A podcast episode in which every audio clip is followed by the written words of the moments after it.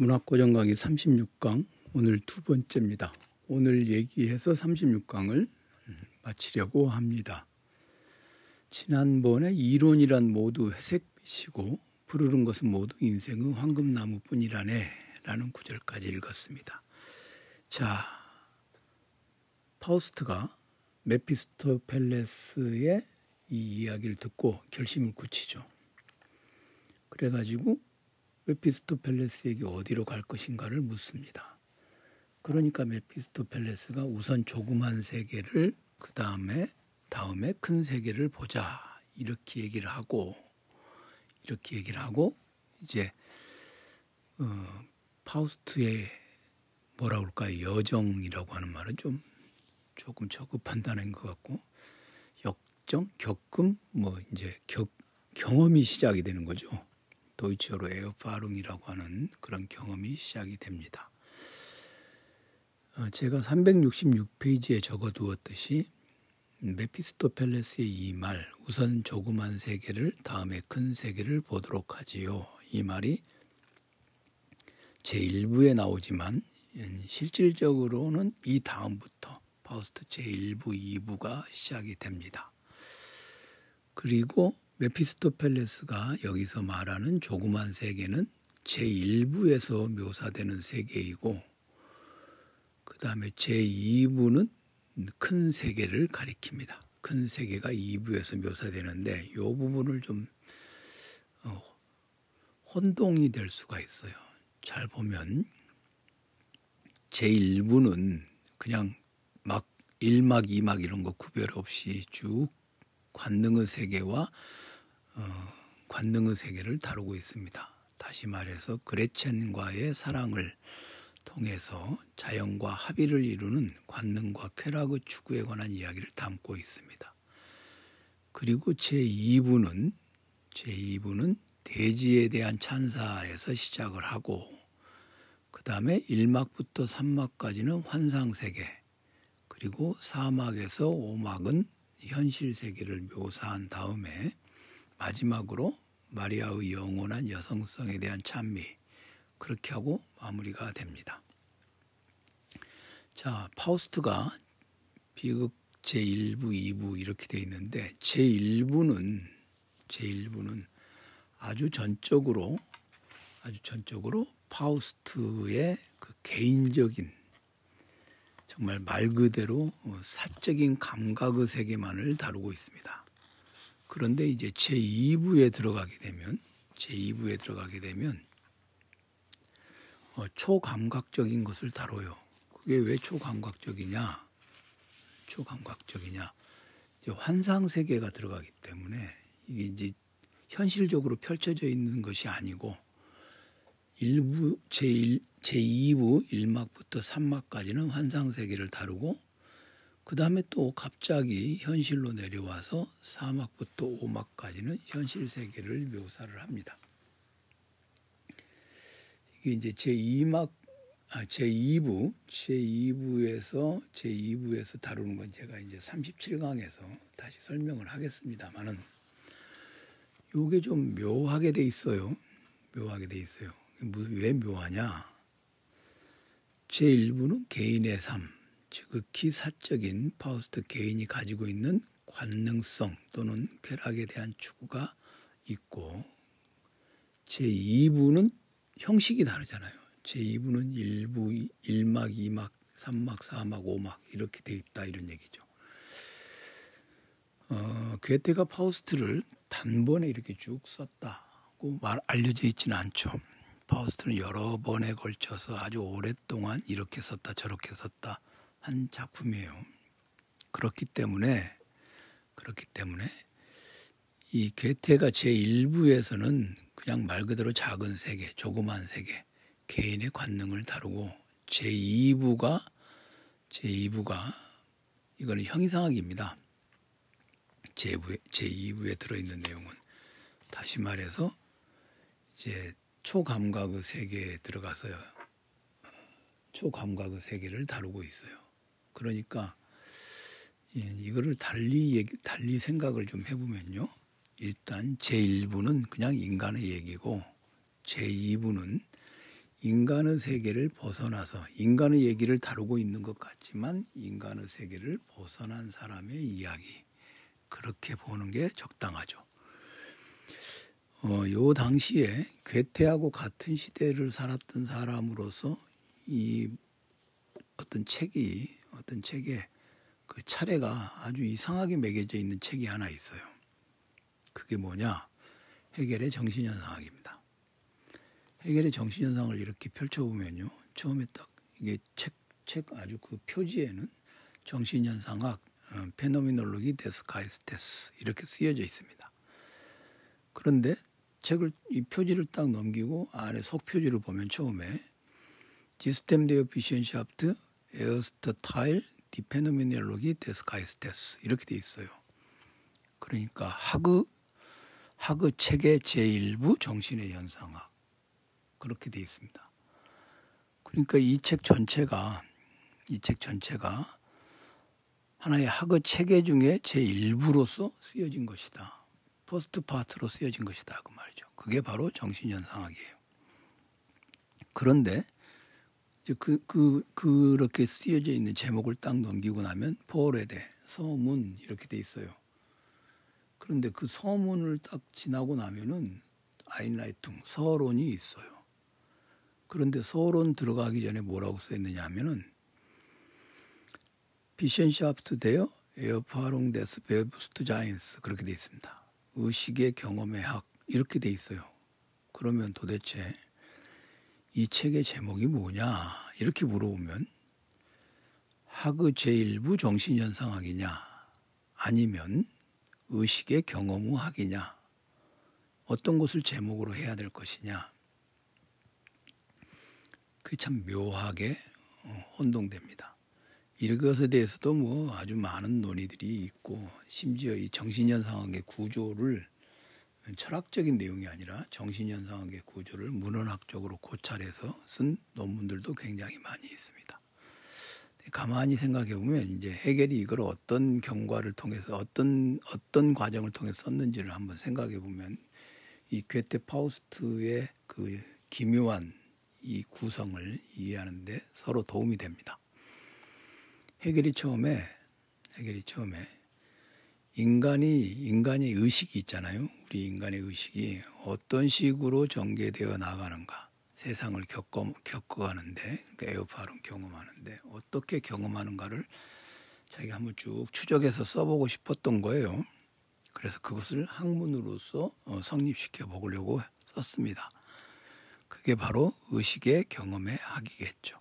그러니까 그것에 아인라이팅을 쓰고 그러니까 서론을 쓰고 그 다음에 의식의 경험의 학을 이렇게 쭉 써 나가고 있었어요. 그런데 그러니까 이거는 이 의식의 경험의 학 그러면 이제 인간 인간의 의식이 무엇을 경험하는가에 대한 학문적인 논의 이렇게 해서 이제 쓰기 시작을 했겠죠. 이를테면 이게 이제 괴테 파우스트 제 1부처럼 쓴 것입니다. 인간의 얘기를. 그런데 쓰다 보니까 의식 쓰고 Bewusstsein 쓰고 그다음에 Selbstbewusstsein 자기 의식을 쓰고 그러고 나서 그러고 나서 이제 세 번째 부분을 쓰면은 정신현상은 이제 구체적인 그 안쪽으로 들어가도 말이죠. A가 있고 AA가 있고 BB가 있고 그래요. 이게 목차가 아주 복잡합니다. 그렇게 쭉 쓰다 보니까 이게 어느 순간부터 어느 순간이나 이제 현상을 보면 어느 순간인지 나오는데요. 그냥 여기서는 현상을 얘기하는 게 아니니까 어느 순간부터 인간의 의식을 넘어선 얘기, 즉 공동체적 의식 뭐 이런 것들에 대한 논의가 전개가 돼요. 그러니까 해결이 그렇게 쓰고 나서 좀 굉장히 당황스러웠겠죠. 이걸 이제 괴테 파우스트하고 비교를 해보면 제 2부 제 2부에 있는 얘기 이런 것들이 이제 말하자면 개인의 얘기는 아니거든요. 파우스트 제 2부가 그런 얘기들이 전개되기 시작을 합니다. 그리고 나서 다 썼어. 다 쓰고 나니까 이걸 이제 쭉 살펴보니까 말이죠. 처음에는 의식의 경험학이라고 하는 것을 의식의 경험에 관한 학문이라고 해서 어, 서론 아인라이팅도 쓰고 했는데 자신이 이렇게 검토를 해보니까 이게 개인의 의식이 경험하고 있는 것에 대한 학문적인 탐구를 넘어서 버렸더라 이 말이죠. 파우스트로 비교를 하자면 제 1부에서 끝내야 되는데 쓰다 보니까 제 2부까지 쭉 넘어간 거예요. 그래서 해결이 어, 포레데 서, 서문을 쓰고 이것에 이어서 제2부, 제3부라고 하는 것을 가지고 일테면 제1부는 이 정신현상학, 그 다음에 제2부는 뭐, 제3부는 뭐 이런 식으로 해야겠다라고 구상을 한 다음에 학의 체계라는 큰 제목을 붙인 다음 제1부 정신의 현상학 이렇게 제목을 붙였던 것이죠. 그러니까 그때의 정신이라고 하는 것은 단순한 인간의 의식을 아주 좁은 의미에서 인간의 의식을 포괄하면서 우주적 정신까지도 얘기를 어, 말하자면 담고 있는 것이라고 할 수 있습니다. 다시 말해서 이 얘기를 제가 한 이유가 파우스트의 이 구성을 이해하는 데 도움이 된다는 것입니다. 파우스트를 괴테가 어떤 식으로 썼는지 우리가 이제 구체적으로 추적해서 알아볼 필요는 있겠지만 지금 여기서는 그게 중요한 게 아니고 파우스트를 읽을 때 제1부, 제1부는 아주 명백하게 인간 개개인의 인간 개인의 삶의 궤적에 대한 추적이에요. 그게 특히 이제 관능 관능에 관한 얘기입니다. 그렇게 쓰다 보면 쓰다 보면은 인간이라고 하는 존재는 거기에서 머물러 있는 존재, 거기에만 머물러 있는 존재는 아니죠. 그러면서 제2부를 넘어가면 제2부로 가게 되면 이제 대지에 대한 찬사부터 시작을 해가지고 환상 세계, 그 다음에 환상 세계를 겪은 다음에 다시 현실 세계로 돌아오면 현실 세계가 그것을 초월적인 세계, 초감각적 세계를 겪은 다음에 되돌아온 되돌아와서 이렇게 들여다보는 어, 현실 세계라고 하는 것은 질적으로 달리 보이는 세계죠.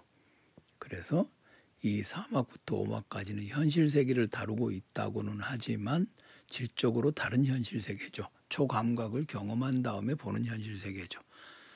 어찌 보면 이제 신의 입장에 서서 이렇게 현실 세계를 보는 것이다. 이렇게 말할 수도 있겠습니다. 그러면 이제 파우스트는 파우스트는 제 1부는 헤겔에서 헤겔이 애초에 쓰려고 했던 의식의 경험의 학과 같은 거고 그런데 이제 괴테가 이걸 쭉 쓰다 보니까 초감각적인 것까지 쓰고 말았던 것이에요. 그러다 보니 그걸 제 2부로 담고 이 전체적으로 볼 때는 파우스트라고 하는 텍스트가 인간의 감각적 세계와 초감각적 세계 이 모든 것을 아우르고 있는 그런 서사시가 되었던 것이죠. 그런 점에서 본다면 그런 점에서 본다면 이 괴테의 이 파우스트라고 하는 작품은 아주 단순하게 고전주의 헬라스 고전주의를 어, 정신의 밑바닥에 깔고 있는 텍스트라고 말하기도 어렵고 또 낭만주의적 작품이라고만 말하기도 어렵고 굉장히 그 거대한 인간 개개인의 의식과 관능과 자연과의 합일 뿐만 아니라 초감각적 세계 그런 것들까지도 다 다루는 그리고 심지어 마지막에는 마리아의 영원한 여성성에 대한 찬미 이런 것을 보면 우리가 신곡의 모티브를 생각하지 않을 수가 없죠. 그런 것까지도 담고 있는 아주 독창적인 독창적인 종합 진태제라고 그러지 않습니까? 그런 독창적인 종합의 면모를 가지고 있는 그런 서사시라고 말할 수도 있을 것입니다. 이 괴테 파우스트를 이렇게 보면서 제가 지난 시간에도 말씀드렸다시피 저는 파우스트를 그냥 이게 헤겔 책 법철학 읽다가 읽다가 거기 인용이 되었길래 파우스트 읽은 거, 거지 않습니까? 그러다 보니까 이 파우스트라고 하는 텍스트의 어떤 스토리가 궁금하다든가 그런 것보다는 이 당시에 이른바 괴테자이트 즉 괴테 시대의 어떤 그런 문학과 우리는 우리가 오늘날에는 철학과에서는 파우스트 안 배우거든요. 또 뭐 동문과에서 동문과가 요즘 있기를 한, 남아 있기는 한지는 모르겠습니다만은 동문과에서 해결 정신현상학의 목차에 대해서 얘기를 안 한단 말입니다.